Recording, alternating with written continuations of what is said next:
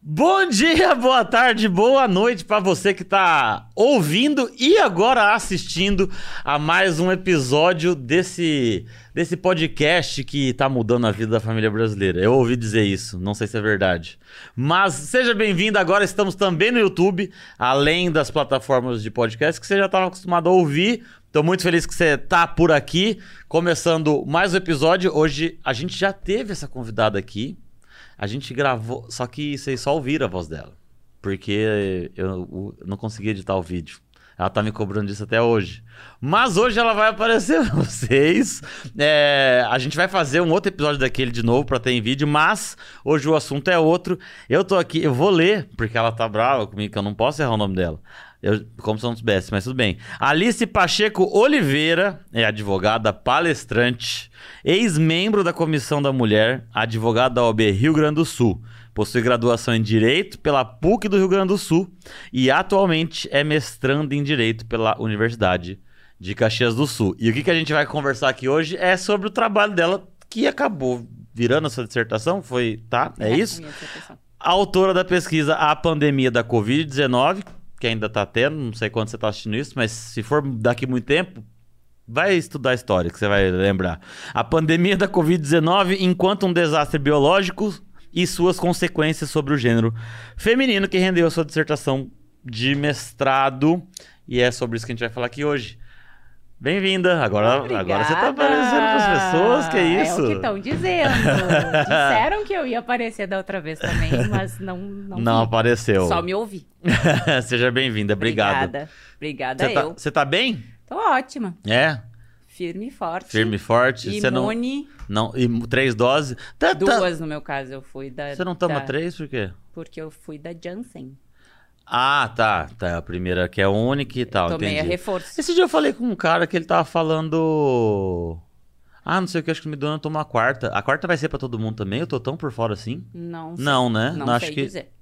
Porque ele falou, ah, eu vou tomar a quarta não sei quando. Eu falei, uai, mas eu não tinha visto nada disso. Qual é a mas- idade dessa pessoa? Ah, não, ele é mais novo que nós. Mais novo que eu. Mais novo que você. Não sei. Não sei. Bom, enfim, não é disso que a gente veio falar. Obrigado por você ter vindo. Não, não, os cabos estão tudo ok contigo? Por enquanto, sim. Não vai Se derrubar. daqui a pouco cair a, fil a filmagem, vocês sabem que Se eu essa câmera for pra coisa. frente ali. É. Eu queria. Bom, você veio pra cá pra falar desse teu trabalho, da sua, da sua dissertação de mestrado, certo? E eu queria que você começasse a falar sobre o seu trabalho pra mim. Pode ser? Pode ser? Bom dia, boa tarde, boa noite. Ah, como tá começaram vendo, dizendo, tá caso este vídeo esteja sendo assistido em 2025. Não, não, não, não. 2026, Ó, tá vendo, produção? Tá falando que você não vai editar o vídeo a tempo. Que eu tô dizendo. Ué. Eu estou reforçando o que tu acabaste de dizer. Caso este vídeo esteja sendo assistido depois Ah, da da, pandemia, pandemia. estudem um pouquinho, voltem lá para março de 2020, porque o assunto que eu vou trazer aqui são algumas alguns resultados de umas investigações que eu fiz para mim, para o meu mestrado, Sim. sobre as consequências especificamente da pandemia da Covid-19 é, sobre o gênero feminino. Uhum. E essas pesquisas, né, como tu já ah, iniciou dizendo, ahn, o fruto dessas pesquisas é um trabalho de dissertação que eu. Se você está assistindo esse vídeo muito adiante, eu ainda não defendi a minha dissertação. No dia que estamos gravando isso, eu entreguei faz oito dias o trabalho, agora só estou Tá esperando. cheirando fralda ainda. Tá com cheiro de criança nesse estúdio. Ah, Não sei porquê. É, então, estou aguardando ser agendada, minha banca não foi ainda. sim. É, e eu acho que é muito importante pro, pro assunto do teu canal, esse, esse, essas poucas considerações que eu vou trazer aqui hoje, porque a gente vai falar sobre mulheres Sim. e consequências que mulheres sofreram ah, durante a pandemia, Uhum. né? Que foram diferentes das consequências sofridas por homens. Uhum. É, então, assim, as- antes de eu falar especificamente os dados, Tá. né, que eu, que eu elenquei alguns, não todos, mas elenquei alguns para trazer aqui para vocês, eu acho que é legal eu contextualizar, é, até por conta do título do trabalho, que eu chamo a pandemia de da Covid-19 de desastre Sim, eu... biológico. exatamente. Pois é. Como assim um desastre? Uhum. Né? Só um, um um- alguns minutos iniciais, tá, produção? Só alguns minutos iniciais para contextualizar isso aí para quem tá assistindo entender. Isso, desculpa, na- dentro do seu trabalho, porque independente do teu trabalho, foi um desastre, né? É um desastre. É um desastre. Mas a, a parte técnica, porque quando a, quando a gente pensa na palavra desastres, e eu, antes de ter tido, ah, assim, contato com essa matéria, Tá. que é uma matéria do direito também, Tá. eu pensava em desastres. É o tsunami, é o Ah, terremoto. avalanche. É avalanche, tá. é o vazamento de Chernobyl. Tá, tá, né? tá, tá. Como assim uma pandemia é um desastre? Por quê? Tá, entendo. Então, assim, é, o, existe um ramo do direito Uhum. super recente para quem é da, da área, ah, que se chama Direito dos Desastres. Direito dos desastres. Direito dos Desastres, que é um dos três enfoques do meu trabalho. O primeiro enfoque é o direito ambiental, que eu não vou tratar aqui. Tá. O outro é o direito dos desastres e o terceiro é o gênero, que é o principal que eu vou abordar aqui com vocês. Sim. Então, assim, o que, que se considera um, de- um evento como um desastre? O que, que se enquadra um evento como um desastre? Uhum. De maneira bem simples, é assim: ah, aconteceu o evento, a situação. Uhum.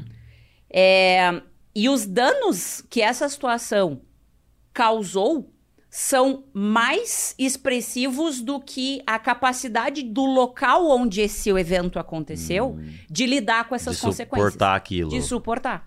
Ah, entendi. Entendi. Então, assim, é, por exemplo, a pandemia tá, tá muito bem enquadrada como um desastre, porque quando, ah, voltando lá para 2020, Uhum. é, começaram, a- a- começou em Wuhan, outros países começaram a dizer aqui também tá, aqui também tá, Uhum. aqui também tá. Ah, abril, eu acho, se não me engano agora, Aham. abril, já, Já tava- tinha países com o sistema de saúde completamente colapsado, tinha, sei lá, mil leitos num hospital, tinha dois, dois mil pacientes aguardando leito. Sim. né? Então, isso é um colapso Sim. por conta de um evento Uhum. Cujas capaci ah, as capacidades dos lugares que foram afetados por esse evento Uhum. não tinham, não eram suficientes para lidar com as suas consequências. Dentre elas, pessoas infectadas desenvolvendo uma doença respiratória que Uhum. ninguém entendia direito, precisando de respirador, precisando de oxigênio, e Uhum. não tinha Sim. né? E aí, como consequência, e a, a, a- a principal consequência são as vidas que se perderam e que não tem mais o que fazer. Sim. Então, isso é muito característico de situações de desastre. Se tem uma chuva e a rede tá, consegue suportar, não, não dou, não levou casa, não vai ser um desastre, porque foi uma chuva forte.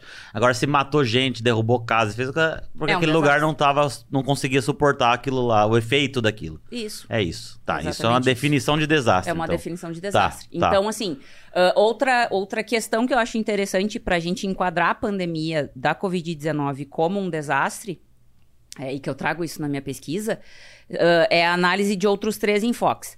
As causas dessa pandemia, dessa Tá. epidemia global, também dá para chamar, é, as consequências e o fato de, ah, uma vez que se instaurou, que a, que, a, que a Organização Mundial da Saúde disse, temos uma pandemia, é, as instabilidades sociais que ela trouxe. Eu já vou explicar. Então, causas. Nós ah, entendemos, né, a, a maior parte dos autores que eu pesquisei, e eu concordo com eles, é que a pandemia, ela, como causa, por que, que ela aconteceu, tem causas naturais da Uhum. natureza Uhum. e antropogênicas. Uhum. Ou seja, tem a mãozinha do ser humano ali. Sim. né? Sim. Não quero me meter aqui em área que não é minha. É, não quero dar uma explicação errada, então, por favor, se vocês em casa estiverem assistindo e eu falar uma coisa errada, me corrijam nos comentários. Mas, assim, é, a Covid-19 é uma zoonose, Uhum. tá? Então, é uma doença é, causada por um vírus que veio do meio natural. Sim. Não existia, não estava trami- transitando esse vírus entre os corpos dos seres humanos Sim. antes de dezembro, né? Que, quan- quando começaram a ser é, mostrados para o mundo os casos de Wuhan. Sim. É, em- e há indícios, não se bateu o martelo ainda, pelo menos até o momento em que eu entreguei a minha pesquisa, é, portanto, abril de 2022, que esse vírus veio de morcegos Uhum. e que possivelmente houve um animal intermediário entre o morcego e o primeiro corpo humano, que Humano. foi contaminado. Tá, e o que, que isso tem a ver com desastre e com é, fator antropogênico natural? Essa, essa, essa linha tênue entre ser um organismo que veio do meio natural, mas que muito possivelmente veio do meio natural por conta da forma como a gente está lidando com o meio ambiente. Sim, sim. Entrando em território que não é para entrar, Desmatamento. enxugando desmatamentos, enxugando habitats e deixando Uhum. animais que antes tinham uma área X para viverem viverem numa área menos X, sei lá, é, e tendo é, troca de fluidos e troca de tudo que pode que Uhum. Contato mesmo. contribui. É, É, sim, sim. é, existia até um. Não foi descartada ainda, pelo que eu pesquisei, não foi descartada ainda a hipótese do vazamento do vírus de dentro de um laboratório, mas não é a hipótese mais forte. Ainda tem isso. Ainda tem isso. Até abril de Até 2022. abril de 2022. Depois não sei. Mas isso aí, é, a gente tem várias. A gente tá falando da Covid de ser uma a SARS, né, da, do, do vírus. Tem vários vírus assim, em- realmente em, em, sei lá, sei lá quantos animais ou espécies. E é bem isso. Então, são, são doenças que ficam transitando entre os animais ali dentro da, da floresta ou do habitat, habitat deles. E que a gente só tem acesso porque o que a Alice falou, da galera começa a invadir os lugares que não deveria estar invadindo, ou pelo menos não da forma como tá fazendo, né? É. É isso. E a própria. ah, também aparece muito nos estudos a questão do tal do mercado de animais que é muito comum na China e que tem em Wuhan, de animais silvestres e alguns vivos, outros já abatidos, Abatidos. outros são abatidos no momento que, da compra do bicho. Sim. E esses bichos ficam ahm, armazenados, nem sei se essa palavra é mais Uhum. adequada, mas enfim, armazenados ali no mercado, tudo junto, um por cima do outro, em Numas gaiola. condições que não deve ser das Que- melhores. É, e tá? aí facilita a troca de, de bactérias e vírus e fungos entre eles animais. Sim. Né? E aí é que se acha que o, o bicho intermediário entre o morcego e o ser humano foi um bicho que estava no. um animal que estava nessa, nesse Ah, mercado. entendi. Porque o, o tipo de morcego, pelo que eu entendi, tá, pessoal da biologia? É o tipo de morcego ah, do qual é, se, se pensa que veio Uhum. o SARS-CoV-2, não é um morcego que migra muito. Ele não Hum. muda muito de lugar. E ele é encontrado distante de Wuhan, Uhum. Sim. e- geograficamente, né? Não tinha o lance do, da, de ter comido o morcego, de ser direto do morcego. Lembra? No Sim, começo tinha sim. essa ideia. Sim. Ah, não, também o pessoal lá fica comendo morcego, ainda como. E, e as pessoas ainda discutindo algo que, que é cultural, assim. Ninguém vem falar que, ah, mas você come Você boi. come tá, foda-se. é. É. a mesma coisa. Os caras comem morcego lá, não é esse. Não é esse o ponto. É, né? não. Mas, mas não foi. Não é tão- o que a ciência Ah, está que a mostrando. ciência tá mostrando. É. Massa. Tá. Bom, então com- ah, falamos um pouco de causas desse desastre. Consequências desse desastre, pandemia COVID, da Covid-19, ah, as irreversíveis, que são as mortes das pessoas. Sim, né? claro. Consequências econômicas, que a gente ainda não tem como mensurar todas. Uhum. É, consequências de sistema de saúde, porque a- aqui no Brasil, por exemplo, né, aqui em Porto Alegre, tivemos que eh, construir hospitais de campanha, que se chama, né? Que são hospitais que não existiam e construir uma estrutura, sei lá, eu como. Faz com agora o container. É, negócio. que- isso aí vai ter consequência financeira, econômica, Sim. Tributária, que eu acho que nem tem como mensurar ainda, né? E é, A gente nem entra nos méritos Não de vamos entrar, é. num país que, que pode ter tido vários desvios certeza. na criação desses Não hospitais de campanha. Não, não, não. Então a gente tá Mas falando do Brasil, vai falar mas. daqui, é. É, é, sim, tá. É, e a, e a outra, a outra, o outro enfoque, né, que também ajuda a enquadrar a pandemia como um desastre, são as instabilidades sociais que, uma vez que foi dito, temos uma pandemia, fecha estabelecimento, tem que ah, usar máscara, transporte público tem que ser menos gente, é, só pode funcionar farmácias e supermercado, ah, transportes de pessoas estão proibidos, sei lá, por avião, por ônibus. Tudo isso são situações que não estavam acontecendo até março de 2020 Sim. fevereiro, sei lá, Sim. de 2020.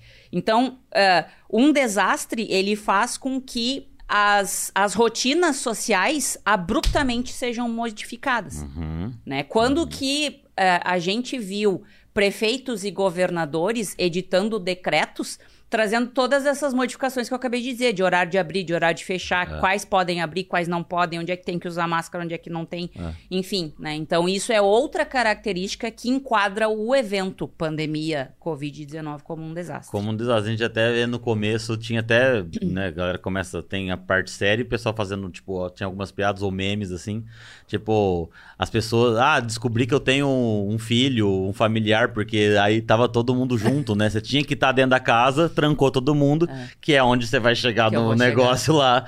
E, e era isso, né? Porque muda, muda drasticamente o que a gente não tá acostumado. Não, enfim, Não era a nossa Não era rotina, nossa né? rotina, faz- viver desse jeito, né? É. Sim. De alguns de nós, que teve gente que não teve essa oportunidade de ficar são e salvo em casa, né? Sim, com certeza. Em Com certeza. especial o nosso beijo pra galera da, da saúde. Nossa. Sim. Que tinha que estar ali. Que tinha que estar ali, não tinha o que fazer. Bah, isso de... Nossa senhora. que é outra desespero. consequência de gênero. 70% das pessoas que trabalham é, com saúde, não só entre equipes médicas e de enfermagem, mas também da parte admi- administrativa, de limpeza, de Aham. escritório, de, sei lá, eu, estoque, é, são, São mulheres. mulheres. Sim. Então, mais mulheres estiveram de- eh, expostas ao SARS-CoV-2 do que homens. Sim. Só na linha de frente. Sim, sim, sim. Sim. Em decorrência de. É, aí a gente pode. Não sei se você vai falar disso, mas se a gente vai pensar. Ah, é, enfermeiras. Uhum. Se a gente for pensar hoje, realmente, é, se for numa faculdade, de numa universidade, o maior número de pessoas são mulheres. São mulheres. Né? Então, aí, limpeza. Limpeza. A gente não vai. Você não vê homem, né? Até vê, óbvio, mas. Sim. É, É, em menor quantidade. em menor não. quantidade, com certeza. Então, e até mo- tem, realmente. Mas a parte. Essas duas profissões, essas duas áreas de atuação dentro Aham. de um hospital, por exemplo, Sim. a maioria são mulheres. Sim, Portanto, estiveram mais mulheres do que homens expostas ao vírus. sim. Ah, bom, então falei, né, de forma resumida desses três enfoques que também ajudam a entender e a enquadrar porque que a pandemia é um desastre biológico. Os desastres têm outras é, qualificações que eu não vou entrar no mérito aqui. O biológico, dentre as qualificações, é o que melhor enquadra, né, Sim. é, as epidemias e, no caso, a pandemia por conta de que é, extrapolou o território de um país. Sim. Eu acho que é importante a gente dizer também, já de início, em especial para os homens que nos assistem, Uhum. que homens cisgênero, tá? Uhum. Ah, até outro, outro recorte antes. A, minha, a minha pesquisa é voltada em especial para a mulher cisgênero. Cisgênero, Eu, tá. não, eu, não, eu não sinto que eu tenho conhecimento suficiente sobre transgenia Tá. para ah, assim contribuir para a pesquisa sobre essa, sobre esse, essa fatia social, né? Tem um viés cisgênero ali. É, é o viés cisgênero que é sobre o qual eu pesquiso há mais tempo Uhum. e me interesso há mais tempo, né? Sim. E participo de mais coisas ah, sobre o assunto cisgênero, Tá. né? Que a pouco até acho importante em respeito às pessoas transgênero. É, que não, eu não tô generalizando, eu fiz o Uhum. recorte. Tá. E acho também importante dizer, antes de mais nada, ahn, que qualquer desastre afeta cruelmente todas as pessoas que estão ali naquele lugar, naquele momento da história, Uhum. passando pela situação. Sim. Então eu não quero que fique aqui parecendo que, ah, olha aí, ó, mais uma dizendo que só, Só- acontece as coisas com as mulheres. Sim. Não, não é isso. Sim, sim. Eu fiz um recorte. Eu acho que seria bem interessante fazer uma pesquisa sobre o que, que aconteceu com os homens. Sim, sim. Né? Em termos de trabalho, de exposição ao vírus, de. Sei lá, en- entendimento sobre si mesmo dentro de casa com seus filhos todos os dias. sim. Não sei. Sim, né? com certeza. Com com certeza certeza tem teve muita algum coisa. efeito. Com certeza. Com certeza. Sim. Né? Mas eu optei, eu elenquei fazer o recorte de gênero feminino, Sim. né? E então ah, não quero de forma alguma tran- transparecer a, a mensagem de que homens tiraram Ah, de foi só com a gente aqui, mais uma. Tá. E foi molezinha e tamo aqui, vocês Uhum. que estão enxugando gelo. Não. Sim, sim. foi sim. muito sério para todo mundo. Claro. Mas, é, agora sim, entrando um pouco mais na questão de gênero, antes, da- antes de qualquer desastre acontecer, é, as vulnerabilidades das pessoas naquele lugar onde o desastre acontece são diferentes. São vulnerabilidades que existem Claro. previamente, Uhum. geralmente vulnerabilidades sociais, Uhum. ah, mas elas são diferentes. Claro. Então, as vulnerabilidades do Tiago, homem branco cis, Uhum. Existiam antes da pandemia. De tu estar longe, sei lá, da tua família, de tu ter a forma, alguma, uma parte do teu trabalho ter sido cancelada, porque tu não podia se apresentar, é, sei lá, questões de saúde, não sei. Então, tu tinha as tuas vulnerabilidades. Mas as vulnerabilidades, é, sei lá, da zeladora do teu prédio, Sim. sei lá, Que mora na que é peri- negra, Que mora na periferia, que. É. Sim, que.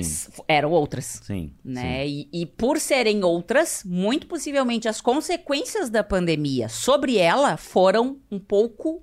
não são mensuráveis de forma igual. Sim. concordo. São Sim. mensuráveis, Sim. mas não são diferentes. Não atinge de forma igual as Não. pessoas, com certeza. Não atinge. Com certeza. É, Então, assim, é, acho que a principal informação que começou a surgir né, no decorrer da pandemia, que ainda não acabou enquanto estamos gravando, mas pelo visto está mais perto do fim, é, muitos municípios brasileiros e países do mundo inteiro, inclusive da Europa, começaram a dizer, gente, tá, tá aumentando cada vez mais o, assim, a- o número de mulheres vindo dizer que estão sendo vítimas de violência doméstica. Uhum. Que já era uma pandemia. Espero que quando vocês estiverem assistindo isso aqui lá no futuro, essa pandemia já tenha sido controlada, mas acho que tá meio longe ainda. Mas a pandemia da violência doméstica, que atinge mulheres de todo o mundo, que tem problemas de subnotificação, que, que, que causa mortes, que causa, às vezes, consequências irreversíveis, é, foi um problema que se agravou e não tinha nada a ver com vírus. Sim, Foi uma consequência ah, direta e indireta de um vírus sim. né? Então, é, de maneira muito resumida, é, começou a se perceber que a obrigatoriedade do isolamento dentro de casa, Uhum. se fosse com muitas pessoas, fosse só entre um casal, é, aumentaram as tensões Uhum. por medo de morte, por medo de perder emprego, por medo de questões financeiras e, sei lá, ter- tendo que manter pagamentos de contas, enfim. Redução de salário, né? Tivemos aqui no Brasil ah, a, a- a- oportunidade de- das empresas não demitirem, porém reduzirem o salário Sim. das pessoas para manter os postos de trabalho. E os ânimos contribuíram para que. Ah, tô precisando extravasar. Pá! E começaram Sim. a aumentar os índices. Ah, li muito, muito eh, material também dando conta de que era ah, comum mulheres que diziam que não eram vítimas de violência doméstica que antes da começaram- pandemia e que passaram a ser vítimas após ah, o início da pandemia. Isso é algo que essa pandemia anterior, que você estava falando que atinge, atinge todo. Não, não escolhe nada, né? Não tipo, escolhe classe social, pele, classe que vai social. acontecer com os ricão e com, e com quem tá na periferia também. valor que está na conta bancária, em, é, grau de escolaridade, bairro que mora na cidade, é, origens familiares, nada disso é, torna uma mulher efetivamente segura dentro da sua própria casa de não ser vítima de uma violência. E que esse negócio. Que doideira, né? Tipo, aumen... é, imagina, óbvio, quem já, quem já tinha esse problema dentro da sua casa deve ter sido agravado, porque, né? Tu passou a ficar dia sim, dia também isolada com o teu agressor. Exatamente. E pessoas que não tinham isso. E, e, e por quê, né? Você começa a passar mais parte do tempo com a pessoa, você. Sei lá, você aumenta as tensões e acho que vários, vários porquês podem existir pra explicar isso. O que você falou de, sei lá, eh, o emprego, o cara, ah, perdeu o emprego. E aí é uma forma de. Não tô falando que é certo, mas é. Não justifica, mas explica. É, sim, exatamente. Porque Caralho. assim, é- é- é- eu acho que é uma.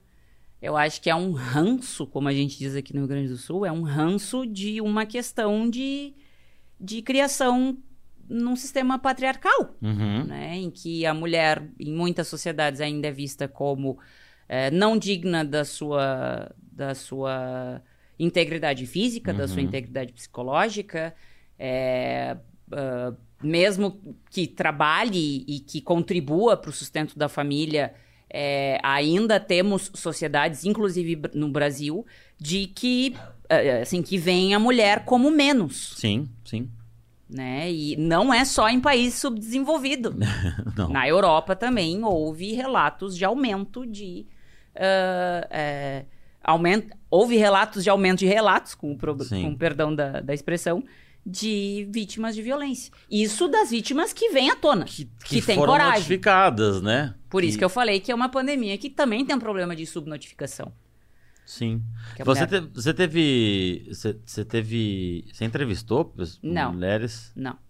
Eu ia. Inicialmente a, a, a pesquisa começou a ir para um caminho de eu entrevistar é, prefeitas que se elegeram é, nas eleições de 2020. Que nós tivemos eleições aqui no Brasil municipais, né? Para Uhum. as câmaras de vereadores e para as prefeituras. Sim. E eu ia entrevistar prefeitas, em especial aqui no Rio Grande do Sul, que foram pouquíssimas eleitas, para ver o que, que elas tinham adotado de medidas de enfrentamento de pandemia, já que eram chefes de poder executivo né, do seu Uhum, município. Sim. Mas acabou que teve mudanças mil na- no mestrado e eu não ia ter tempo de entrevistar, passar a limpo as entrevistas Sim. e tal, tu me entende. Então Sim. eu não, não fui, não foi possível. Tá. Mas O- eu queria muito. É, é que eu fiquei pensando que, porra. Na verdade, dá pra você continuar isso, né? Dá, claro. Existe um Inclusive. pra- próximo passo que talvez, talvez. Que dá pra sei. continuar isso. Mas eu tava. Você tinha me mandado o- o- um resumo do resumo ali. E você mostra ali quem, quem mais tinha sido atingido. E aí você fala de mulheres candidatas a. Eu achei isso tão. Sim, Eu achei estranho. é. Ah, bom, vamos Tá, não, eu cortar pulando- a ordem. Não, vai na tua ordem. Vou na minha ordem? Vai na sua tá, ordem, Me eu lembra quero- então de falar. Tá. Tá. Tá, nas minhas anotações. Não, não, não, que eu, então eu vai. sou, eu sou old school, tá, gente? Eu tenho Não, caderno. ela tá ali, ó. não, vai na tua ordem. Eu que eu tô pensando várias coisas Sim, aqui. Vai, sim. Não, vai. brainstorm, sim. Tá, Mas eu vou falar. Tá, é o tá. final, mais, mais pro final. tá. Bom, já falei isso aqui. Então, assim, é, a misturança desastres e gênero não foi simples de fazer na minha pesquisa, tá? uhum. É, acho importante trazer algumas informações, assim, mais ahn, oficiais, né? Em especial de órgãos internacionais e em especial da ONU, Uhum. sobre o assunto desastres e essa misturança com gênero. É, só a título de curiosidade, para o direito dos desastres, é, o marco inicial, assim, do evento de desastre que, deu- acionou a galera do, do, da, do juridiquês Aham. foi um terremoto em Lisboa em 1755. Foi lá que surgiu isso? Caralho, eu nunca tinha escutado falar de. Nem de eu. desastres, Aí a cara. gente vai e estuda e aprende. Eu adoro. 1700? 1755. Teve um Caralho. terremoto em Lisboa e, e é considerado o evento desastre, que houveram muitos outros, né? Sim. Óbvio, na história do mundo. Caiu um cometa, né, gente? No, no- no- Ô, deixa eu. Eu tava olhando desde o começo que tava falando de. é, se a gente for pensar em Tu desastre. quer- tu quer coisa mais séria que um cometa? Pro, pra, pro Thiago Leigo, quando a primeira coisa que eu escuto do, do direito do desastre é eu pensar. É, é o advogado que é especializado em. Ah, deu uma enchente, levou a casa do cara, ele vai ajudar esse cara. Danos morais. dos- É, Não. não é isso? Não. O que, que é? Nossa, é várias coisas. É, Tá. o, o direito ele se comunica com. por- em- vamos, acho que o, o exemplo mais claro é a, a interligação com o direito administrativo. Então, assim, nós temos no Brasil uma política de enfrentamento de desastres que é muito vincul... que é completamente vinculada à defesa civil. Você já Uhum. deve ter ouvido na- nos municípios, nos estados e no, no- no- na União existe a defesa civil. Sim. É um órgão ainda bastante militarizado, na minha opinião. Isto é uma opinião, tá? É militarizado no sentido de que o corpo que compõe, e o corpo até, assim, que toma decisões dentro do órgão, Uhum. ainda é, são pessoas que têm formação militar. Sei lá Uhum. se, se a a palavra não é formação militar, enfim.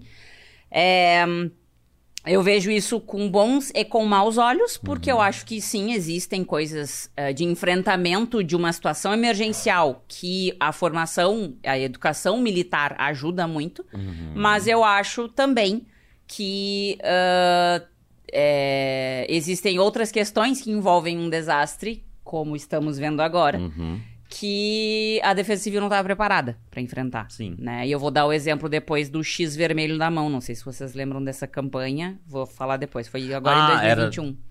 Era da, de- sobre as mulheres? Sinal Ah, sim, Vermelho sim, contra sim, a Violência sim, sim. foi uma campanha que apareceu para ter que responder, uma política pública, para ter que responder a uma demanda é, que estava acontecendo, que é aumentou o índice de violência, aumentou, aumentou, aumentou. Como é que a gente que pode fazer? Estamos tendo que fechar a delegacia, estamos com, é, com, com medo de botar os policiais a ficar cada vez mais expostos Sim. né, ao vírus. E ao mesmo tempo, o mundo não para por causa Você do vírus precisa, é, lógico. né? E aí foi criada de forma emergencial, inclusive foi sancionada uma lei no meio de 2021, em julho, se não me engano, de 2021, uma lei que regulamentou a campanha do sinal vermelho para a violência, em que é, o poder público, de maneira geral, disse assim: olha, nós não estamos dando conta. Né? Eu, poder público e as minhas polícias não estamos dando conta do, do aumento, não estamos achando uma forma de prevenir que essas mulheres sofram esse tipo de violência. É, então, farmácias e estabelecimentos de compra de comida, né? Supermercados, mercados menores, precisamos de vocês. Então, a partir de agora, apesar de que vocês não têm poder de polícia nenhum, vocês não, não, não são nem treinados para isso, mas é o que Mas- temos para o momento, né? O cobertor tá curto. Se chegar uma mulher no estabelecimento de vocês e ela tiver na palma da mão dela um X vermelho, tipo de batom, assim, Batom. Não deixem ela sair daí de dentro. Porque é provável que ela não esteja podendo falar porque o agressor ou a agressora dela tá do lado dela, sei lá, eu pagando a conta dos, dos Sim, produtos, sim. e ela tá pedindo ajuda. Então, ah, isso é uma forma do direito ajudar por meio do direito dos desastres. É o- o- a administração pública é puro direito, né? São as legislações, são os decretos Sim. municipais e estaduais que a gente viu durante a pandemia. Então, ah, é uma forma do direito dos desastres trazer, ajudar a trazer respostas numa situação de desastre. Eu fiquei pensando. Deve, deve ter tido bastante. Será que usaram isso? Muito? Ah, isso. Sabe assim? Pesquisa! Como é que é? É, porque. É, não sei. Não pensando. sei se houve. Eu, honestamente, eu acho que não houve preparo pra manter esse registro. Tipo assim, ó, aqui no Rio Grande do Sul Ah, temos a Panvel. certeza. Panvel, faz uma tabelinha Ah, aí pra não. mim e me diz quantas mulheres na, em Porto Alegre chegaram. Isso era importantíssimo ter feito. Pois é. Daí eu não sei se não fizeram porque não foi pedido, não sei se não fizeram porque não pensaram, não sei se não foi. Não sei. Acho que. É, não dá pra saber. Mas eu não sei se foi pouco, não. Não, Não dá pra eu tô opinando. É, sim. Né? Tô numa hipótese minha que Sim. eu diria que não foi. Porque pro poder público ter chegado a esse ponto, É. de- e também de termos atualmente, né, no governo federal, uma pessoa que não é ligada em questões de gênero, Uhum. não é. Sim. sim, Gostem ou não gostem, não é Sim. né? E de na época, agora acho que ela não tá mais, mas a ministra que exercia, né, o, o braço é, de gênero do governo federal, A dona, a dona Damares? É, não. Não, não, essa parte não, não dá. então com todas essas características de governo que estavam em vigência em 2020, 2021 e mesmo assim veio essa lei, Sim. eu acho que tava tendo muita coisa. Sim, sim. Entendo. Então eu acho que deve ter tido, mas eu tô no achômetro. É, não, mas eu só digo, informação. eu só pensei porque acho que seria um dado super importante certeza. ter, pra, enfim, pra lidar, pra, inclusive pra melhorar a forma de como tratar disso, é, como políticas públicas, enfim. Bom, mas eu estava falando antes é, do, da, da questão dos desastres, é, da, da, da misturança desastres e gênero, Uhum. né? Não foi sempre assim, não foi quando tu busca materiais sobre desastres, eu não, tô falando só de direito dos desastres, Sim. mas sobre desastres, que Sim. abrange geografia, abrange sociologia, abrange biologia, abrange, abrange várias áreas do conhecimento. É, a- o, o recorte de gênero, ele passou a ser feito a partir da década de 90, Uhum. tá? Então, assim, por exemplo, é, década de 80 foi marcada por muitos desastres, é, eu coloco isso na minha pesquisa também, É, para relembrar, por exemplo, Chernobyl. Uhum. O vazamento da- das substâncias radioativas de Chernobyl é um desastre, Uhum. né? Porque, é, enfim, não, não vou me estender muito nisso, mas é considerado É um, um desastre. desastre. Quando tem vazamento de indústria, assim, é, é, é é enquadrado como um desastre. Outro desastre que eu também não sabia que tinha acontecido e que foi graças ao, ao estudo que eu fiquei sabendo, foi um vazamento também industrial, só que de gás, ah, numa cidade, num, num- acho que é tipo um distrito, Hum. que se chama Bhopal, na Índia. Hum. Também na década de 80, milhares de pessoas morreram, milhares de pessoas ficaram com problema de visão, milhares de mulheres deram à luz a fetos que nasceram com problemas, etc, etc. Sim. Até o momento que eu estudei direito dos desastres na, no mestrado, ainda tinham, ou seja, em ah, segundo semestre de 2020, Tá. é, hum, ainda tinham ações, tramita ações de indenização Caralho. tramitando contra a empresa 50 anos depois. no, no no equivalente ao Supremo Tribunal Federal deles lá na Sim. Índia. 50 anos depois do É, negócio. Foi na década de 70, é isso? Não, década de 80. Década de 80. Tá. 30 e Tá. poucos. né? Tá. Então, ah, os recortes de gênero começam a vir depois disso e muito pouco. Tá? Tá. O que, que eu quero dizer com isso? A ONU se ligou que, gente, está acontecendo, em especial os desastres naturais, né? Uhum. Que é esses de. Ó. O fio, é o fio. Não, calma que você deve ter pre- prendeu na cadeira, mas não tem problema. Isso aqui não, não tem corte, é tudo direto aqui. O Léo não gosta de trabalhar muito, ele não vai cortar isso. Ah, não, essa força. Acabei de sair do foco aqui. Que sacanagem falar isso do Léo. Mentira, o menino trabalha, hein? Meu Deus. Vai. É,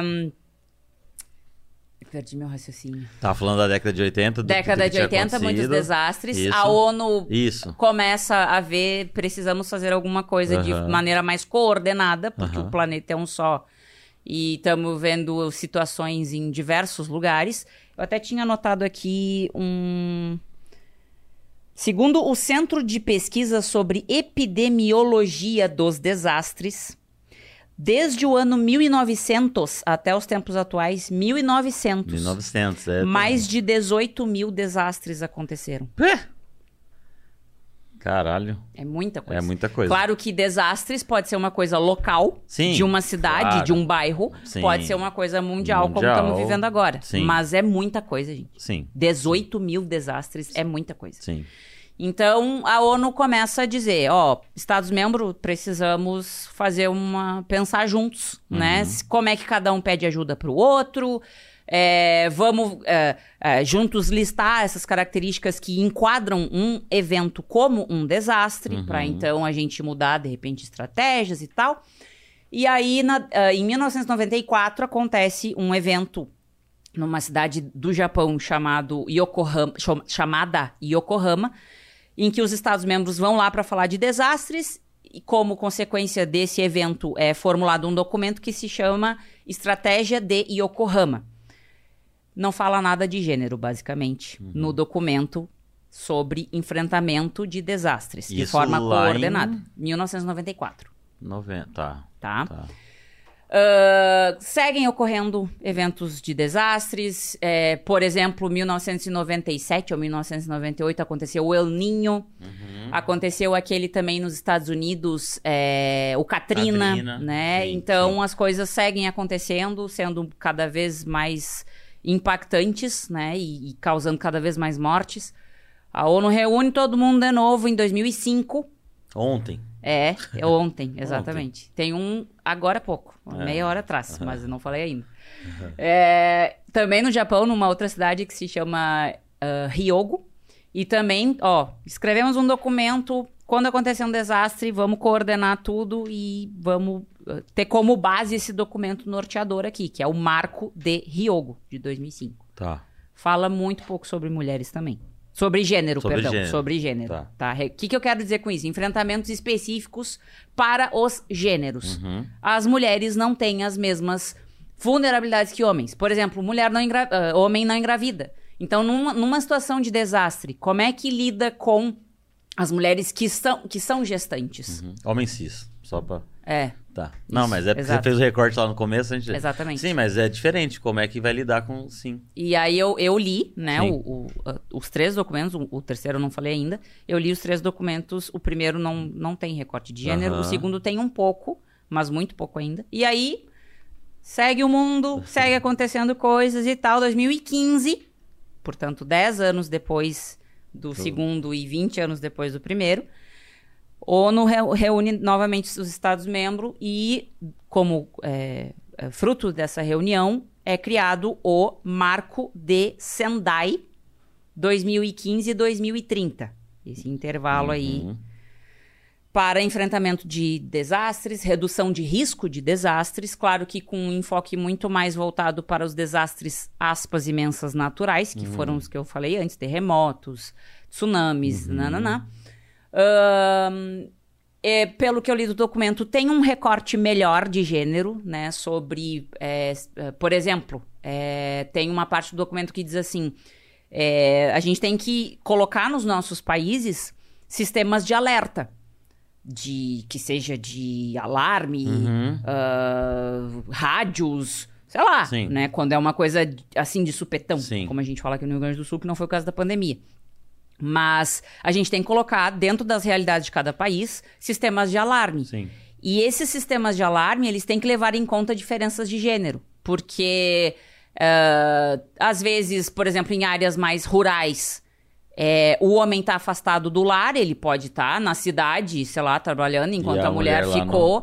E aí, como é que vai avisar ela? Uhum. Né? Isso é uma realidade que acontece em muitos países, Uhum. né? não só no Brasil, não Sim. só aqui no, no Rio Grande do Sul.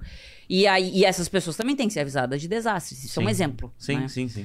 Então teve esse cuidado um pouco maior, mas vem a pandemia, né?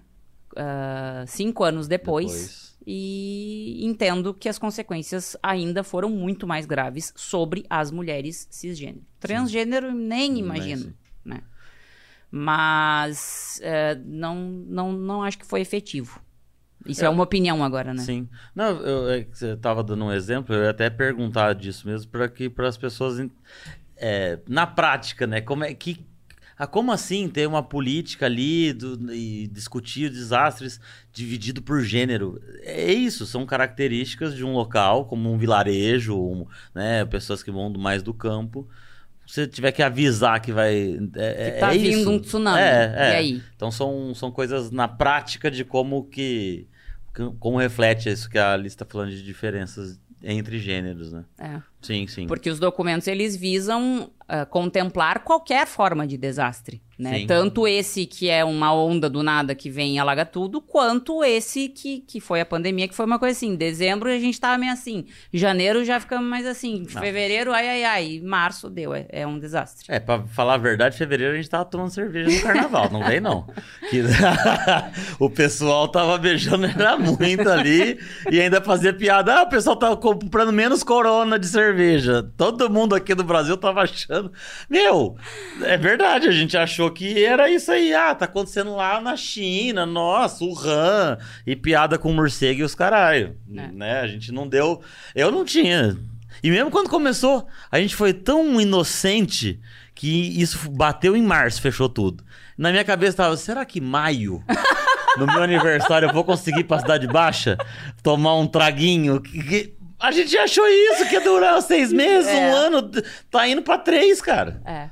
Né? É óbvio que ninguém tava preparado, né? Enfim, enfim, mas é... É, foda. não, é. é. Com certeza. Claro, é, que é, eu não quero que fique parecendo aqui também que.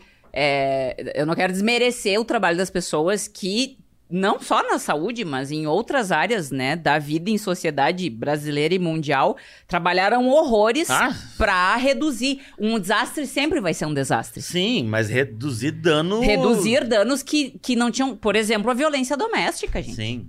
Não, óbvio. Não havia uma forma pensada de, tá, e se a gente passa por uma situação que a gente do nada tem que fechar as delegacias? Sim.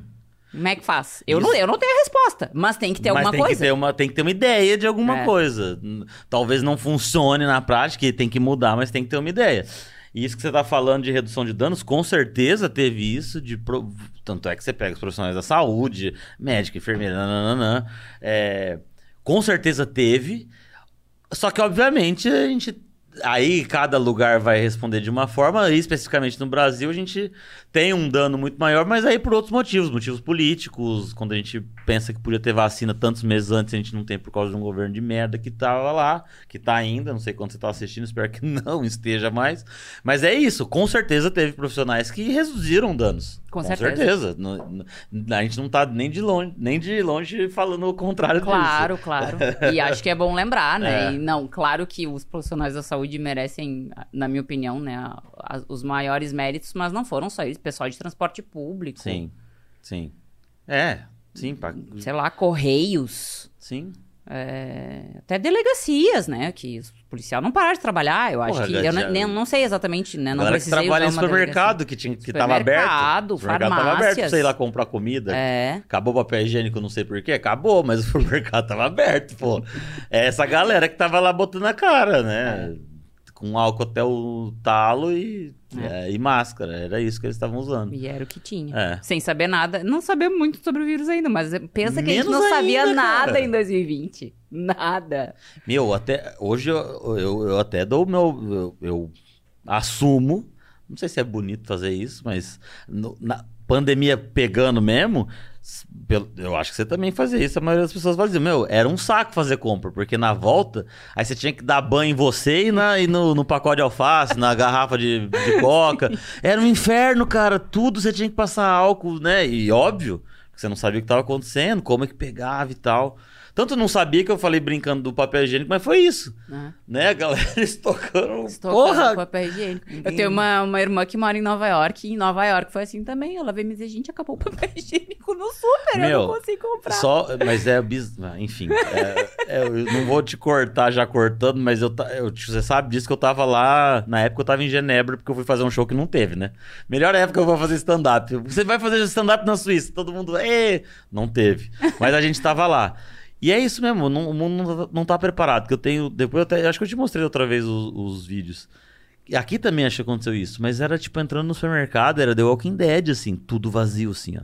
A gente filmando no supermercado, isso que ainda na Suíça ainda tava ó, ok, a gente foi pra França, meu, nada, nada, nada. Então, enfim, enfim. Não foram tempos. Não, eu fico tempos- falando para as pessoas que eu conheço, a gente, a gente sobreviveu, né? Daqui a, sei lá, eu, 30, 40 anos, a gente vai ser os velhos que sobreviveram, que vão começar a cha- pra chamar pros podcasts. E o pessoal fica hoje fala assim, ah, vamos, é, imagina assim, vai falar, ah, chama o velho lá, o vô do não sei quem pra falar que viveu na Segunda Guerra, É? entendeu? Vamos falar da pandemia, claro. Viu, ô, ô, Maria Alice, vem cá, chama a vovó lá. A Alice Pacheco Oliveira, não vai errar o nome da tua avó que ela não gosta. Chama ela lá pra falar da pandemia. Aí vai chegar ser de andador assim, ó. É que na minha época. É. Vai ser isso. Você A viveu uma gente pandemia, viveu- cara. A gente viveu uma pandemia. Que Para pra loucura, pensar. né? É. Que é, porque eu tava falando com um amigo mesmo esses dias, tipo, é só, é só no livro que a gente via essas coisas. Guerra, É. guerra, Guerra. sei lá. Eu O já vi mundo sabe, é. a gente não. Caralho, que. É, A que gente não loucura, sabe né? o que é isso. E a gente não tem. Não é o assunto, mas a gente não tem a menor noção, porque a gente tá vivendo isso aqui agora, mas nada, nada garante que o mês que vem aparece outro bagulho. Quando a Essa gente. é a parte da minha pesquisa que eu não ia trazer aqui. Ah, tá, mas tá, não vou nem falar disso, mas entende que, que é, um. bem fortes é um negócio- vai acontecer outras pandemias se a gente não mudar pra ontem a É. forma como a gente tá lidando com tudo. Sim. E isso, pelo que eu. Do pouco que eu lembro do- da biologia que eu estudei, né? Essas coisas podem ficar muito mais frequentes É. em decorrência de você tá falando de mudar como a gente produz, como a gente consome, como tudo essas coisas, É. né? Mas enfim, não te atrapalhar. Espero que não seja na nossa época. Ah, eu já Eu queria não estar já. aqui, hein? Ah, eu deixo pros meus netos, eles vão É, se virar aí também. Ninguém mandou aprendi. querer nascer, né? Nem pediram. Os caras estão botando no cu dos caras que nem estão aqui. Se vira, cara. Ah, vamos. Bom, é, como tu tinha falado antes, que tu tá- tentou me cortar, Ah, que tu ficou muito curioso sobre as consequências da pandemia sobre as mulheres candidatas. isso, mas não são só elas. Não, não são só elas. Então, assim, no- na conclusão, na parte final, não na conclusão, na parte final da minha pesquisa, eu ahn, angariei informações que a ONU Mulheres, é, por sua vez, angariou, sobre as consequências da pandemia sobre mulheres brasileiras, tá? Então foi um documento especificamente para o Brasil, que eu quero crer que devem, eh, que a ONU Mulheres, a UN Women deve ter feito para outros países também, mas eu foquei nesses três documentos que eles bolaram para nós aqui. Então são três documentos super curtinhos, recomendo pesquisar sobre. Eles se chamam informes, e aí são informes da ONU Mulheres, o informe 1, o informe 2 e o informe 3. Estão em português, né? E tem as fontes de todas, todas as informações que eles colocam ali, fonte tipo IBGE, Programa das Nações Unidas para o Desenvolvimento, é, artigos científicos, todas as informações que eu não tenho como falar todas Tá. aqui, mas é, o que eu quero dizer com isso é que são forma- informações fundamentadas, né? Não Sim, é. Tiraram do. É, né? Isso aí tem link pra achar isso? Que Tem. pode deixar na descrição do vídeo. Me pede que eu te inclusive. passo. Tá bom. Eu tá tenho Bom, todos os links certinhos. tá bom. É, hum, então, assim, ah, a ONU Mulheres elencou três grupos né, de mulheres brasileiras que, no entendimento da instituição, foram as que mais consequências sofreram por conta da pandemia. Lembrando que eu falei antes, não são as únicas que sofreram as consequências. Os homens de- dessa- desses três grupos brasileiros aqui também sofreram consequências. Não se está dizendo em momento algum que não sofreram. Mas não, não foram tão severas as consequências. Foram diferentes, né? Mas, ocorreram, mas foram mais se- severas sobre esses três grupos de mulheres. Sim. Ah, o informe 1 fala sobre o grupo de mulheres indígenas, indígenas brasileiras. O informe 2 fala sobre as mulheres negras e também sobre mulheres quilombolas, que moram em territórios quilombolas brasileiros. E o informe 3 fala sobre as mulheres que buscaram uma candidatura política nas eleições de 2020, que para quem não lembra, o ano de 2020 foi um ano de eleições no Brasil. A gente foi às urnas para escolher pessoas para as prefeituras e para as câmaras de vereadores. E, e as mulheres, comparativamente aos homens que estavam em campanha, sofreram dificuldades diferentes dos seus pares do sexo masculino, cisgênero. É, então, assim, a pandemia, de maneira geral, fez com que a mulher que não estava trabalhando né, na linha de frente, e que, que, teve, eh, que, que, teve como ficar em casa, né? ah, seja porque perdeu emprego, seja porque foi para home office, ela ficou mais sobrecarregada com os afazeres domésticos, de cuidar filho, de, de fazer compras, de ah, às vezes é, estender cuidados dentro de casa para pessoas idosas, para mãe, para pai, né? Enfim. Ah, via de regra, essas são atividades, são afazeres que recaem muito mais sobre as mulheres. Isso já era uma consequência anterior, isso já era uma vulnerabilidade anterior à pandemia. tá? Sim, isso é assim. Sim, já, já funcionava mais ou menos Pres- assim. Pressupõe-se que com três crianças dentro de casa e um casal, quem vai cuidar mais de banho, de, f- de assistir a aula, de fazer o dever de casa, de, enfim, vai ser a mãe e não o pai. De maneira geral, Tá. né? Já, já vemos mudanças, já vemos, mas de maneira geral ainda é assim. Sim. Ah, já falei também outra consequência, ainda não entrei no- nos, nos três grupos, né? Sim. De maneira geral, houve o aumento da- dos índices de violência doméstica.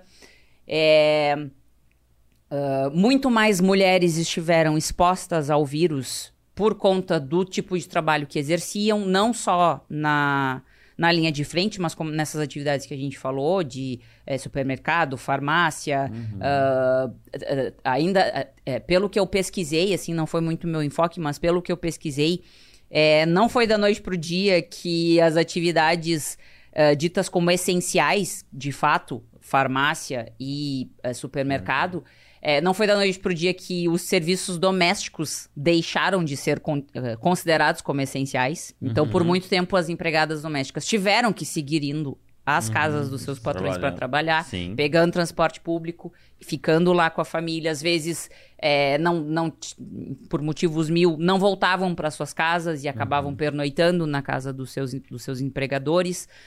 É, e, portanto, mais expostas ao vírus. Né? Então, de maneira generalizada, sobre a mulher brasileira, essas foram algumas consequências. Né? Quando tu faz o recorte, agora entrando no informe 1, é, quando tu faz o recorte de raça, é, falando sobre mulheres indígenas, etnia, perdão, é, falando sobre mulheres indígenas, quer sejam as indígenas que moram em aldeias, quer seja, sejam as, as indígenas que moram em território urbano, não deixam de ser indígenas as pessoas que moram em cidades, acho que isso é muito importante relembrar. É, a mulher indígena, de maneira geral, do que eu entendi da pesquisa que eu fiz, ela já tem, ela já tem um papel mais proativo de ir até a cidade, caso more nas aldeias, ir até a cidade, buscar é, suprimentos para sua aldeia, uhum. medicamentos, é, ir atrás de programas do governo, por exemplo, auxílio emergencial, uhum. né? Co como assim? Tem uma coisa acontecendo, o governo está dando dinheiro, como é que pega esse dinheiro? A gente não tem conta bancária. Quem vai atrás disso uh, nas realidades indígenas tendem a ser as mulheres, né? Recai sobre elas essa, essa atividade, atividade. é. Uh, e, por, portanto, comparando com os homens indígenas, elas ficaram mais expostas, uhum. né? É, assim como a mulher não indígena brasileira ficou mais vulnerável, por exemplo, à violência doméstica, a mulher indígena, em especial do meio urbano, também ficou também. mais exposta. Sim. Né? Uh, os indígenas, a gente é, é, exclui eles do, do manto de proteção das políticas públicas muito antes da pandemia, uhum. né? E então já estavam expostos a menos acesso a um monte de coisa, com a pandemia só piorou. Uhum. E, e uma, a, a, mulheres brancas, por exemplo, ficaram mais expostas a muitas coisas, sim, sim. mas a mulher indígena, que já estava muito mais vulnerável do que muita mulher, muito mais vulnerável que eu, uhum.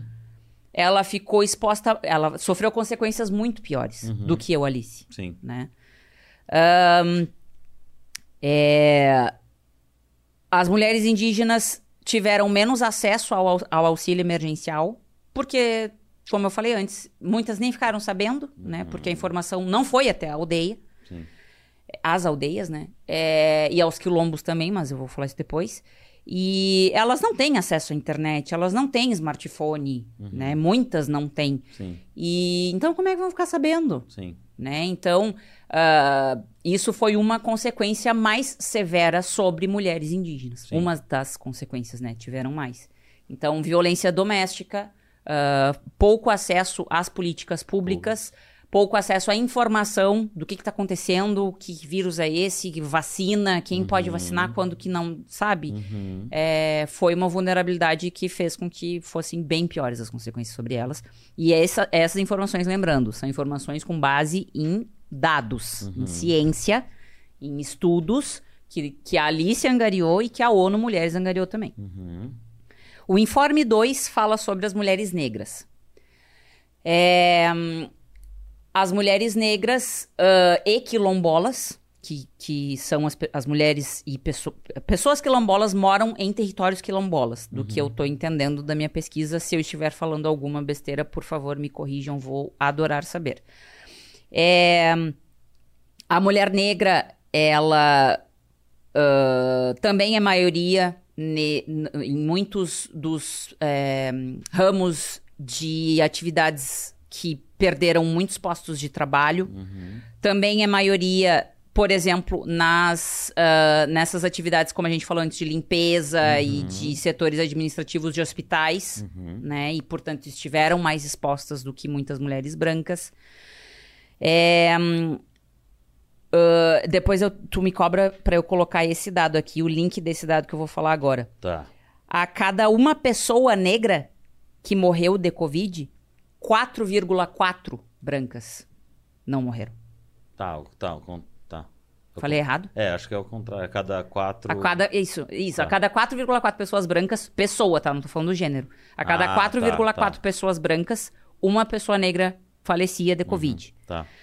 É, mais mulheres do que homens, agora falando especificamente de, pessoa, de corpos negros, mais mulheres do que homens perderam os seus empregos. Isso também com base em dados do IBGE, com, com dados do Programa das Nações Unidas para o Desenvolvimento, que é o PNUD. É, antes da pandemia, mulheres brancas ganhavam 58,6% a mais de salário do que as mulheres negras. Então pensa, se estavam em postos de trabalho, mulheres brancas e negras, mulheres brancas ganhando mais. Sim. Vem a pandemia e mais mulheres negras perdem o seu trabalho, que já ganhavam Já bem ganhavam menos. menos. Né? Então, as consequências econômicas, como eu falei no início, ainda não dá para medir, Sim, né? E foram mais severas sobre mulheres negras, sim. comparando. Esse- esses dados que você falou, que é desde o começo que a gente ia colocar na descrição, é isso? Uhum.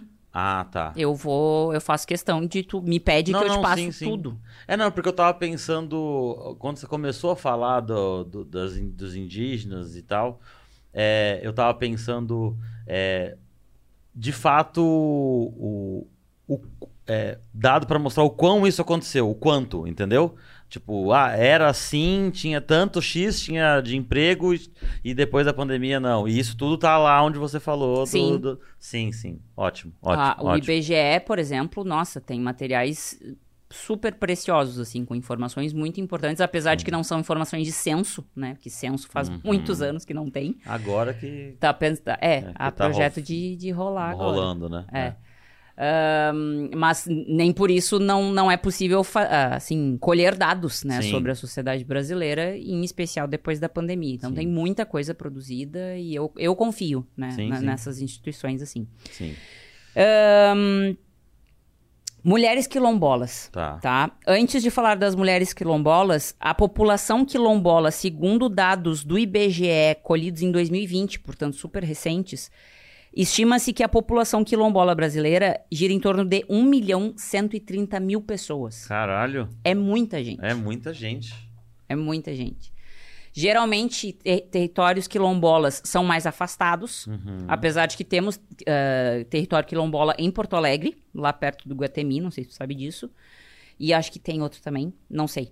Mas esse perto do Guatemi eu tenho certeza. Ah, então, eh, territórios quilombolas tendem a ser mais afastados em áreas mais rurais, assim como aldeias, né? Então, a- o mesmo problema que as, in- as mulheres indígenas tiveram sobre falta de informação sobre o que estava acontecendo, falta de informação sobre o auxílio emergencial, falta de informação sobre vacinação, sobre medidas de proteção individual dentro do- da, sua, da sua comunidade ali, de, de, de distanciamento, de máscara, etc. Ah, se chegou, chegou muito depois nos territórios, né? Ao passo que o vírus chegou antes, né? Porque, ah, lembrando quem está assistindo que eh, os territórios indígenas e quilombolas sofrem muita invasão, Uhum. porque são, enfim, objeto de disputas de toda sorte de questões aí que eu nem sei falar, porque acho que eu vou falar besteira. Mas ah, o vírus chegou Uhum. Dentro dessas, dessas comunidades, Sim. mas a informação não. Né? Então, é, até essa informação do IBGE, pelo que eu entendi dos, dos materiais que eu li, o IBGE não fazia recorte quilombola nas suas pesquisas Hum. anteriores.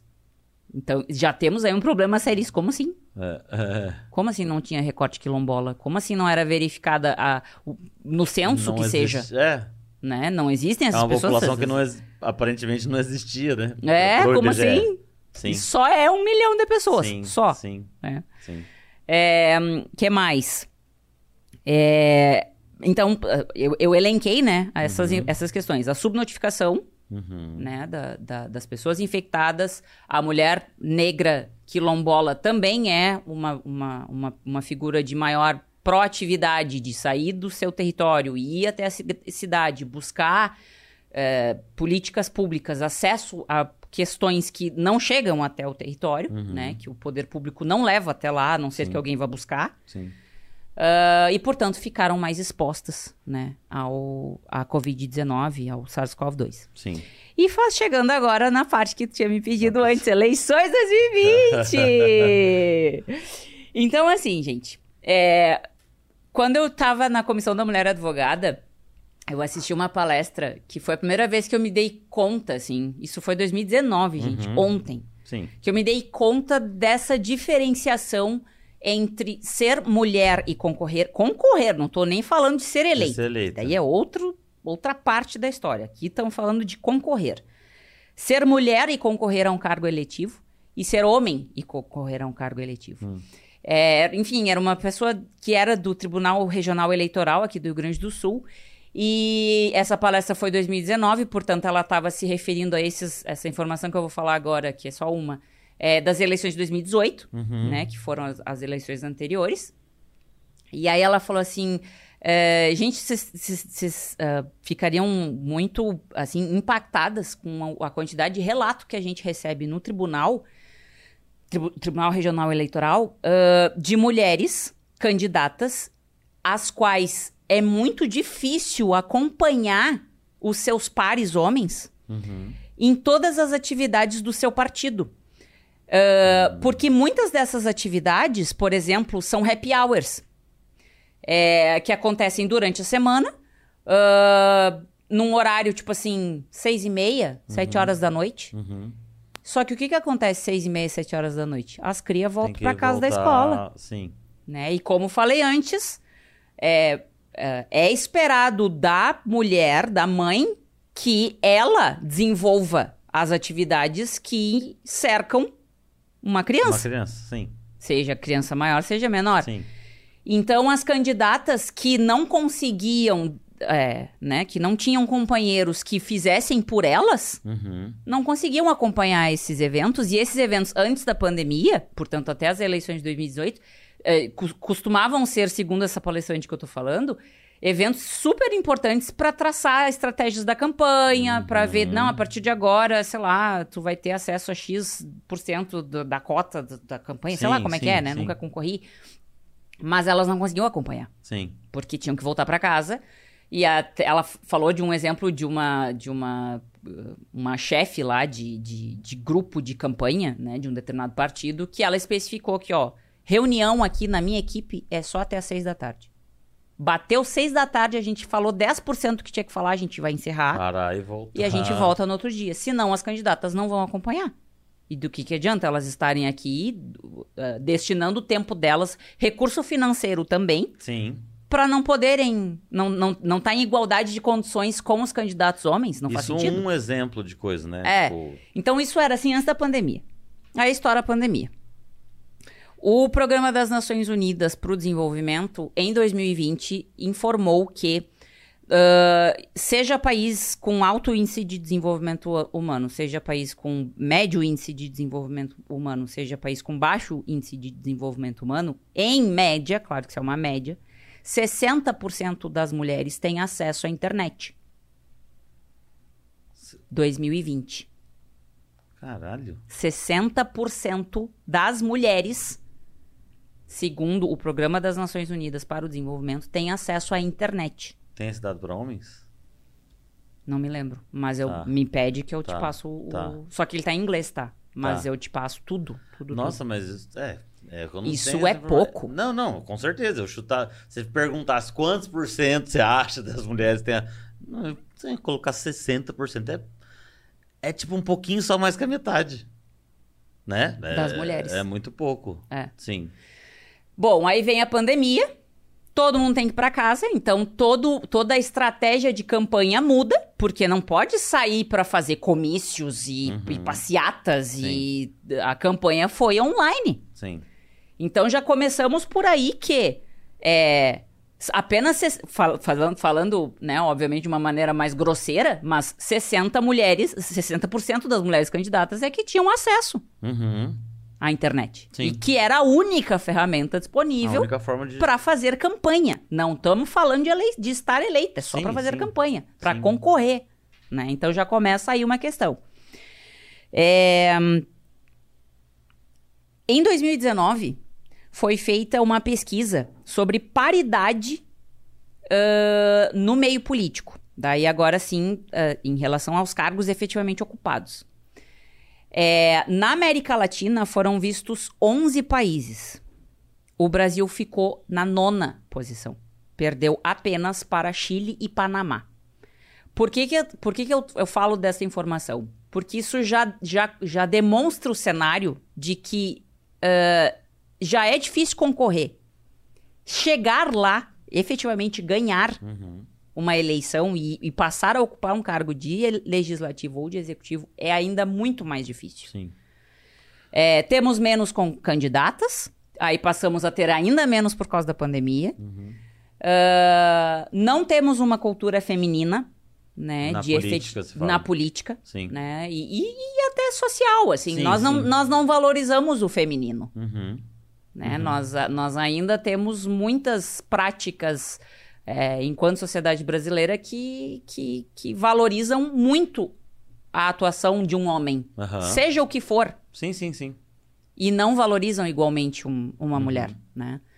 Ahn, e aí, é, então já temos essa disparidade Sim.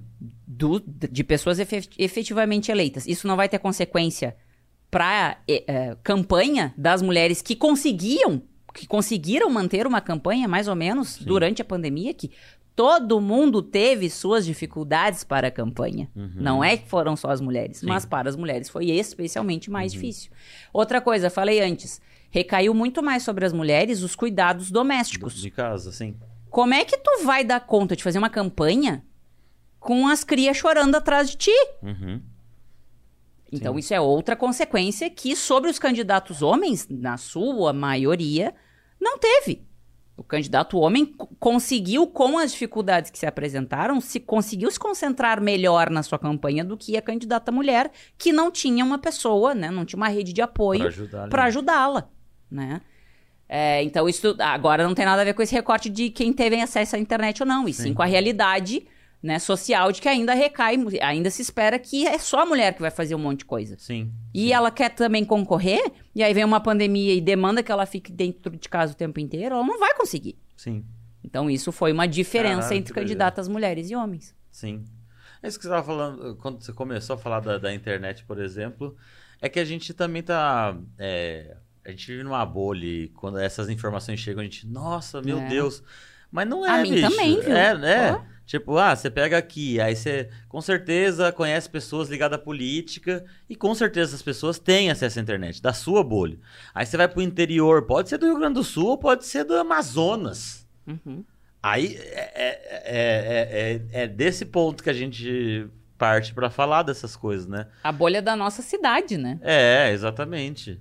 Então não é. A gente fica meio. A gente fica é, abismado, assim, surpreso.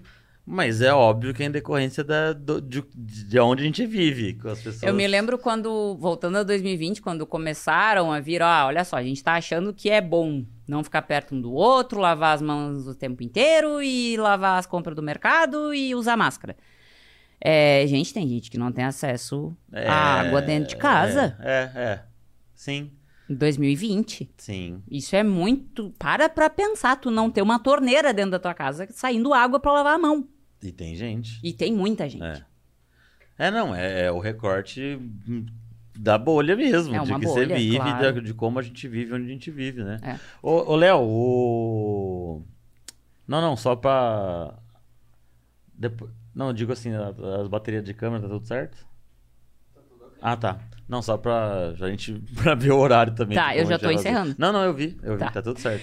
É, então, assim, outro dado super interessante sobre as eleições de 2020 é o seguinte: me chega o Tribunal Superior Eleitoral e diz o seguinte: é, das pessoas efetivamente registradas para votar, portanto, eleitores com, a, com o cadastro feito e tal, 52,5% eram mulheres Uhum. e 47,5% homens, Homens. eleitores, Sim, tá? Pessoas que foram lá na maquininha e digitaram no coisinhas um numerinho. numerinhos ou botãozinho Ou branquinho. é.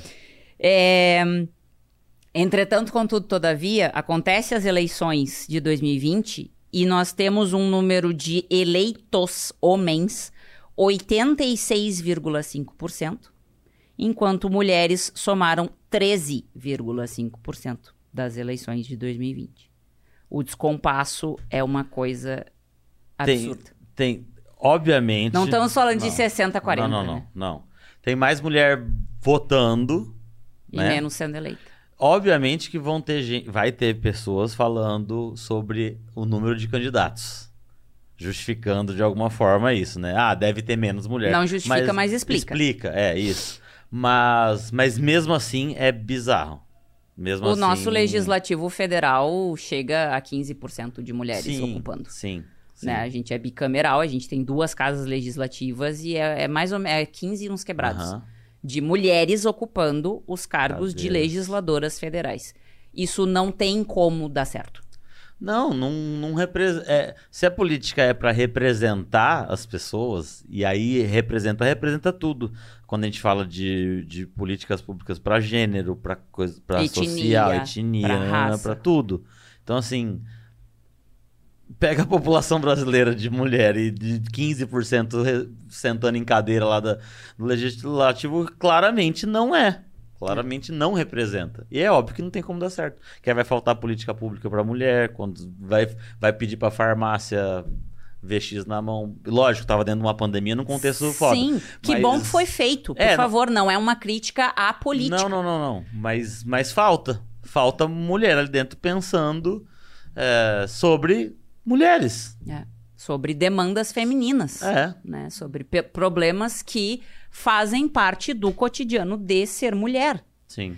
E outra questão também, e agora chegando mais pro fim, é que, eh, ou seja, que, que dificultou, né, que a, as mulheres que estavam em campanha seguissem em campanha, é um problema já anterior ao, a 2020, que nos cargos de cúpula dos partidos, a esmagadora maioria é homem. Homem. Então, trazendo o exemplo que eu acabei de falar de uma, de uma palestra que eu ouvi em 2019 de uma pessoa do Tribunal Regional Eleitoral que disse que teve um grupo lá dentro de um partido que era chefiado por uma mulher Uhum. que disse, ó, agora, neste grupo aqui de campanha, só vamos ter reunião até às seis da tarde. Bateu seis da tarde, não interessa que a gente co- começou aqui em cinco para seis. A gente vai encerrar e a gente segue dia seguinte. Isso é uma coisa tão sutil. Sim. Isso é uma Sim. coisa tão pequena, mas só uma mulher para se dar conta. Então, nas cúpulas dos partidos, que é onde se toma a decisão, onde tem as pessoas que decidem estratégias de campanha, que, sei lá, eu, eu não Uhum. entendo né, absolutamente nada sobre isso. É, mas que é, decidem sobre como vai ser uma de- determinada campanha, a sua esmagadora maioria é homem. Sim. E o homem não vai estar ciente, não por maldade, não, Não, tô nem não falando vai- isso, não, não, vai estar vai. ligado Sim. na demanda. Tá, olha só, e as nossas mulheres que, por conta da pandemia, estão mais sobrecarregadas dentro de casa, mas elas, elas querem seguir com a campanha. Uhum. Como é que a gente vai fazer? Sim. Né? Então, isso foi outra situação que, por conta da pandemia, que já era uma situação existente antes da pandemia, mas com a pandemia não foi melhorada, né? Sim. E que os partidos, na sua esmagadora maioria, tem homens mandando Sim. na cúpula, né? nos, nos- nos assentos de decisão de cada partido. Sim. Então, assim, eh, como conclusão, né, eu acho que o, o ponto de partida é a igualdade, a, a paridade política. Uhum. Sem a gente ter paridade política, termos. E não é só paridade de gêneros, né? Eu- imagina, 15% do, do legislativo federal é mulheres, eu não sei quantas são indígenas, e eu não sei quantas são Ah, negras. sim, sim, sim. Eu, Alice, vou saber o que da realidade de uma mulher indígena. Eu que quero concorrer e ganho. Não, mas se Não fosse vou. pra chutar, um chute não muito chutado, que desses 15% deve ser uma porcentagem menor de mulheres negras e indígenas, E indígenas, com certeza. Com Então, certeza. Quilombola? Quilombola. Já viu uma é. deputada quilombola? Né? Eu não, Então, enfim, não tenho a informação enfim, mesmo, não- assim. E não vou ficar surpresa se não, Se não se não tiver. tiver. Se não Ou tiver. se for uma, sei lá. Sim, sim. É, a, a própria, a própria política, assim, ela é muito pensada para o homem. Não sei se tu chegou a ver, recentemente saiu uma, uma, uma matéria sobre uma prefeita, prefeita de Palmas, eu acho, Hum. Que ela ganhou bebê. E a prefeitura, as regras da prefeitura, a legislação municipal não prevê licença maternidade.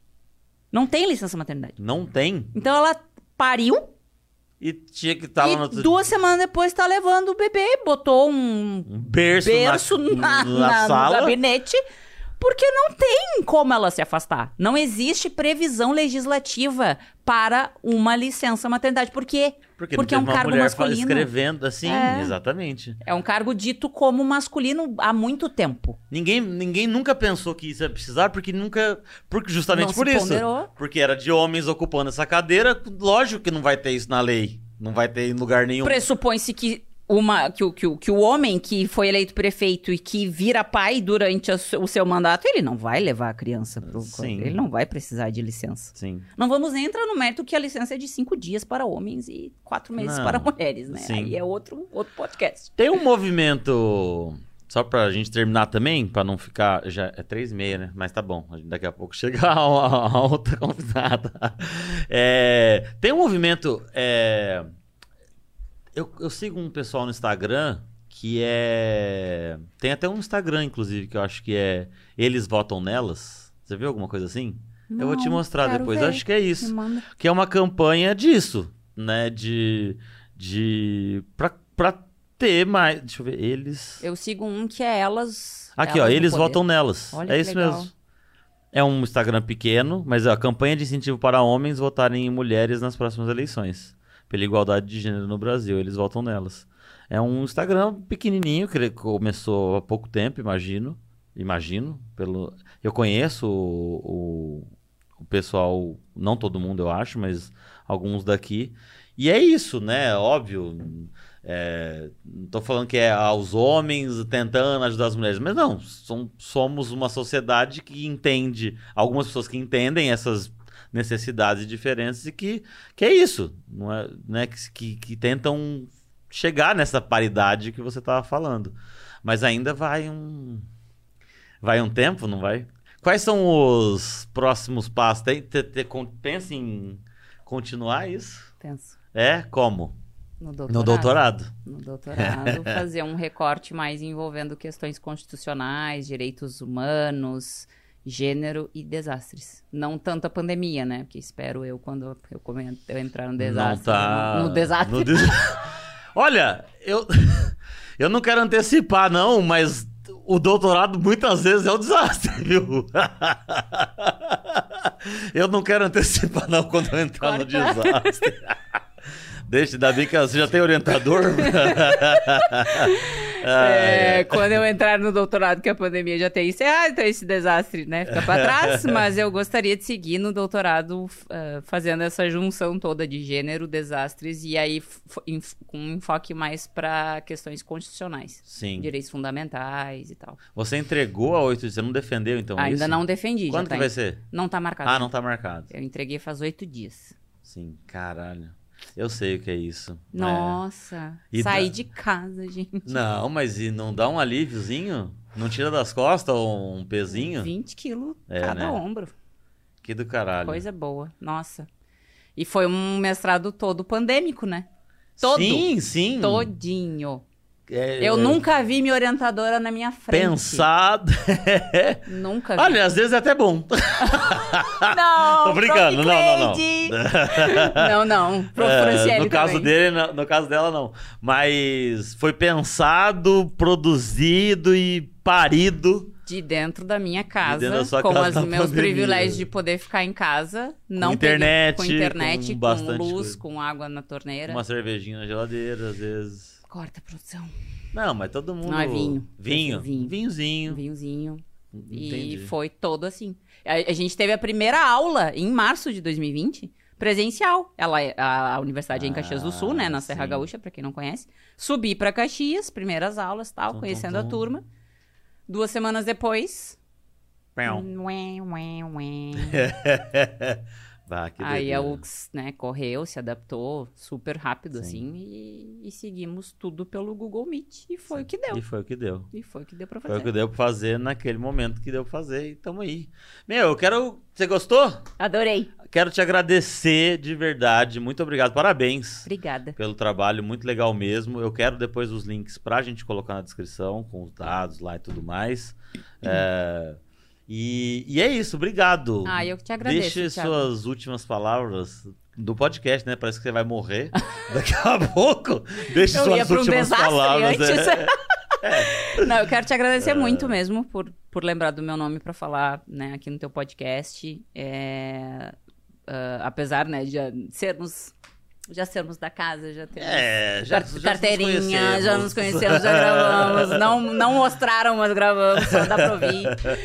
É, eu fico muito feliz mesmo pelo, por, por tu ter pensado no meu nome. Adorei que tu aceitou que eu apresentasse essas, Claro. essas informações do- da dissertação, porque, enfim, Não, estamos e vivendo atual, elas, né? Porra, É do- atual. né? É isso, é, É. isso. E vai voltar essa pra a ideia. falar sobre os tipos que a gente gravou outro podcast, mas enfim, vai ser outra coisa, é, obviamente vai ser diferente, sobre os, os tipos de violência contra a mulher.